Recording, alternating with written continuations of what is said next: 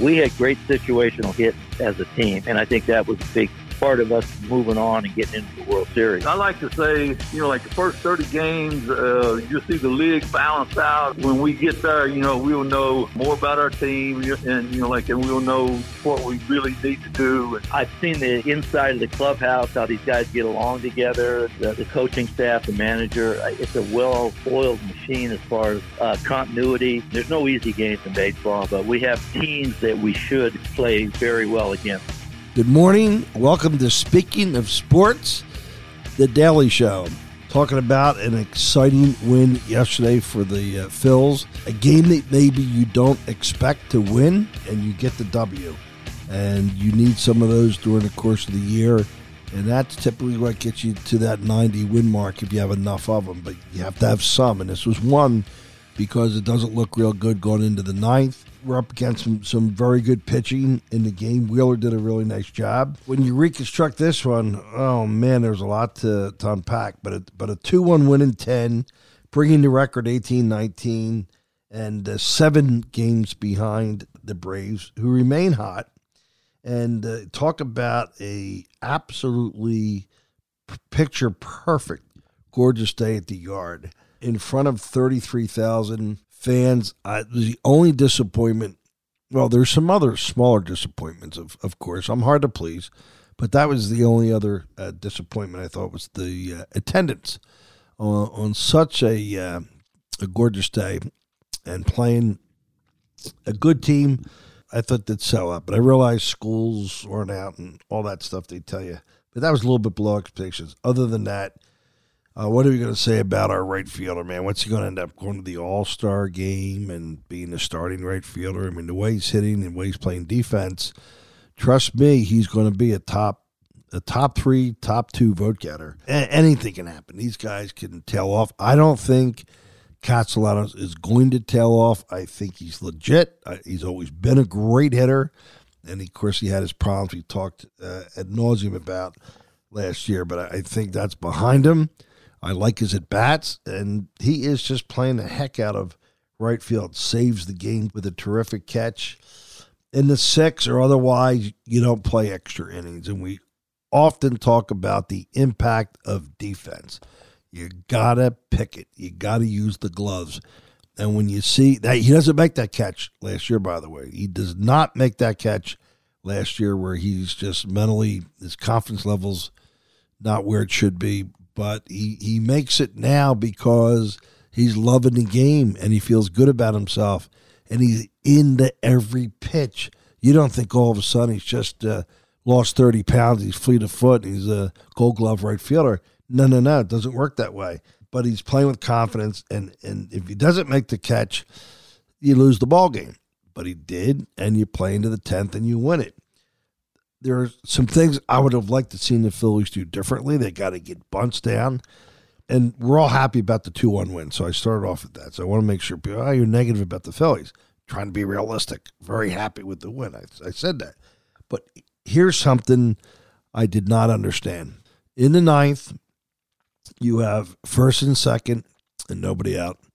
And my favorite guy's up, Schwarber, and you allow him to swing and it's against a right-hander, and uh, of course he he strikes out. I would have liked to seen a bunt there, and I don't care who you put up to do it. I don't care if you put up the reserve catcher or one of your your pinch hitters. It doesn't really matter.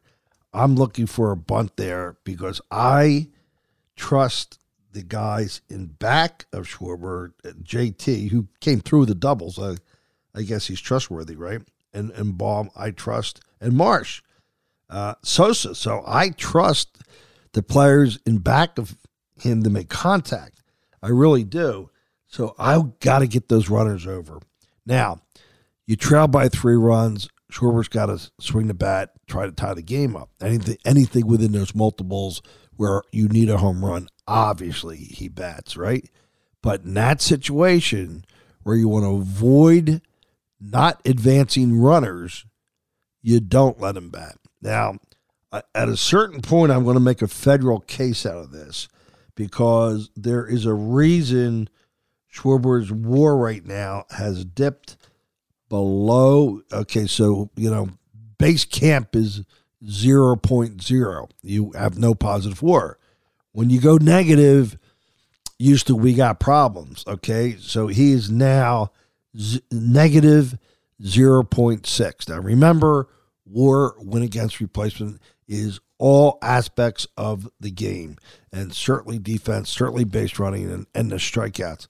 But he's batting 187. You talk about his walks, he's at 306. Strike that. Talk about slug, he's below 400. The the guys that hit the long ball don't often fall below 400 in slug and a paltry 701 OPS. So he's tinkering with disastrous numbers. Oh, I know it picks up in June, and you go ahead and lose six to ten games before we get to June, which is the most ridiculous thing I've ever heard. So there there are many arguments to be made that he should not be in the starting lineup. Now, I'm going to present that thesis at a long show on Monday, and I'll let you know when it's going to be. But he is making my case because he does not have a positive war, uh, and we're you know into what we forty something games so far, right? And he doesn't almost forty. He doesn't have a positive war, so that's disastrous. But you know Skipper would never sit him there. You know he'd never pinch hit for him. You know he would not do what's right. Get the runners over. You don't need him swinging there. You just don't need it. Not your and, and don't forget too. We've talked about high leverage. Okay, in the ninth inning, high leverage, speed pitching.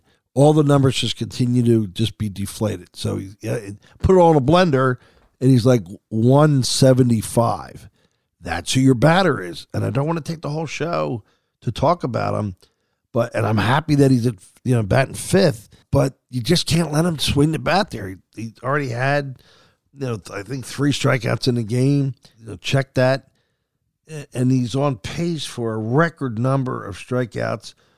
Phillies running in scoring position, they one for ten, not so good, but they get a throwing error to score the winning run, and we'll take it that's what you'll do. You'll take the win, regardless of how you get it, because you did come back in the ninth inning. I'll tell you, anytime you come back and tie a game in the ninth inning, it is a good comeback win, and that's what we'll do. But but there should have been a, a, a move there. Don't expect to ever see that being pinch hit for Schwarber in the ninth inning. Won't happen.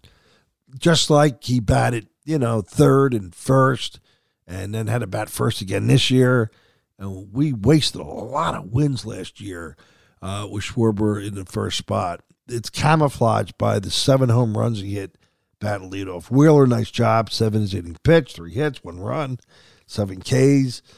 Uh, Soto remains lights out. Seranthony comes back with one hit, two Ks. Nice job. If you could figure out Craig uh, Kimbrel, let me know. Send me a text, will you? because I can't. He's gassing it up at 99. It's locating, looks for real, baby. I don't know what to expect there, but two Ks, you know, ter- Phillies will strike you out once again, 12 Ks with their pitcher in their bullpen. So they're getting the job done, no doubt about it. The, you got to get bunts down, and here's some things you got to be aware of now. Sosa falls below the 300 mark for the first time. Now, we've talked about if you dilute him, you shoot for 500 bats. Talk to Bo about that. He probably ends up going, you know, straight down in a not necessarily a free fall, but ever so slowly, you know, drip drop down. I hope not. I, I think he's got a nice approach, but the numbers are the numbers. We got to worry about Bohm a little bit. He's hitting 292 in May, but he's now dropped 270 these are the guys that were hot, right? Well, you play a lot of games, you dilute batting averages. We know that. Your nightmare could be Turner, 261, straight drop, 305 on base percentage. What about the walks? I mean, the team doesn't walk, but Turner, 408 slug and 713 OPS. I mean, that is absolutely four stolen bases in 37 games and 160 at bats. I, I he lives down the street from me. I'm gonna have to knock on his on his. Oh, he's, he's in Colorado, but I'm gonna stop at his, you know, talk to his wife and say, "Why isn't your hubby stealing bases?" Again, another concern on Stott, 276 question mark, 311. Another guy doesn't get doesn't walk. Uh, slug 362. We talked about with Bohm and and Stott, add power this year, and we we lamented that and said, well, we think so. Look look at the start. Yeah, be patient, right? Let's let's get into the middle of May before we. Yeah, well, remember that next year we were a hot April. Harper's Harper, true elite superstar, three twenty one. I mean, come on, no spring training, 406, 470. Casty, we talked about. Superstar number so far 322, 370, excellent, 524 slug, excellent, 900 OPS, excellent. He's excellent. He's back. We're, this guy's going to be in the All Star game. JT, you know, like a fine wine, man. Just you, know, you got to give him a little bit of time in April. Back to 281. Again, not a guy that's walking 302. 480 slug, 782, but on the rise. And I already already gave you Schwarber's horrifying numbers, right? So this team doesn't walk, will not walk. So that hurts the overall scheme of Slash because when you get the OPS and you, and you see it's down, it's because we're not walking. I don't know that you just turn that around. You know, that's sort of a team culture, it's approach, but it it's a problem for sure. And it's it's becoming a bigger problem, you know, as as we advance into the season. The schedule, you know, we got to be careful. As soon as Colorado left town, they got hot. They got Brian back, a couple other guys. So you, it's always tricky in Colorado. Friday, Saturday, Sunday, Thursday off today. That's a key series, and then you go into San Fran. Always a little wacky there. There's six games. You could go four and two quite easily you go five and one. They're key. Then you come back and play the Cubbies, who are competitive this year. Arizona. We'll get a chance to look at our, our guy Gallen, the Eustace product, who's going to win the Cy Young. And I got him at 14 to 1, by the way.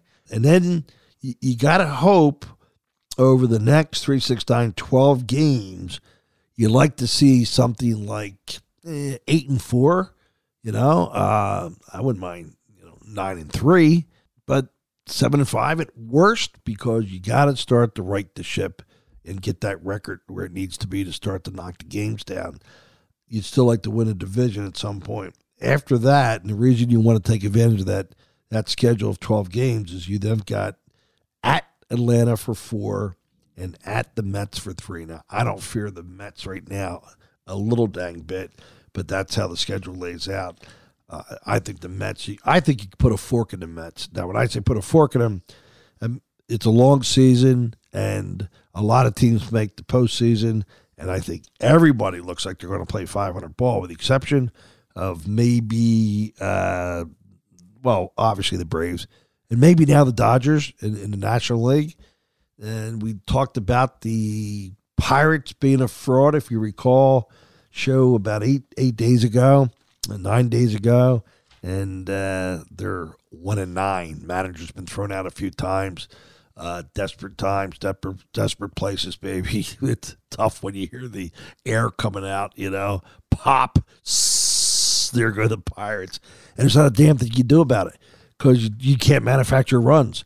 And all of a sudden, all the frauds come out and do the, the, the, the dance. You've seen the dance of the Penguins. There's nothing like the dance of the frauds.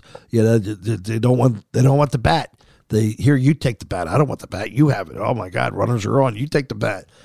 Yeah. So when it's all said and done, you know, Andrew McCutchen and, and the likes of those guys that were hitting early won't be. And you'll have a couple guys that hit for the Pirates that are legit, and some other teams are doing the same thing. So let's wrap this up with a hearty uh, shout out to the Sixers. Big game tonight. We've talked about it. I feel really good about the game. Uh, I hope I'm not the kiss of death. I don't think I will be. I think things go right tonight. I think they uh, get a great effort from the uh, the core four, and I think Embiid has a monster game. The crowd tonight will do to them, I think, what the Phillies' home field advantage, home cooking, did to the Phillies in postseason when they were playing the Citizens Bank. I look for the same overwhelming, mesmerizing kind of affect. And I said to Boa, what is it when the fans are rabid like that? What technically happens when you look at these games where the other team looks like they never got off the bus? And I, I, I couldn't wait to hear what word Boa would say. And he said, You lose focus. You can't focus. that noise and everything rocking and moving, you, it get, goes through you. You can't focus. And uh, so get ready, Celtics. I think you're going to uh, really feel the Philly fever. And uh, I'm pumped. I know you're pumped. So let's get a win, Sixers. And uh, we'll see you soon. And uh, go Phillies, go Sixers, and have a blessed Thursday. Another gorgeous spring day. Get out, golf, kiss the kids, go out, do all good things. Take advantage. Over and out.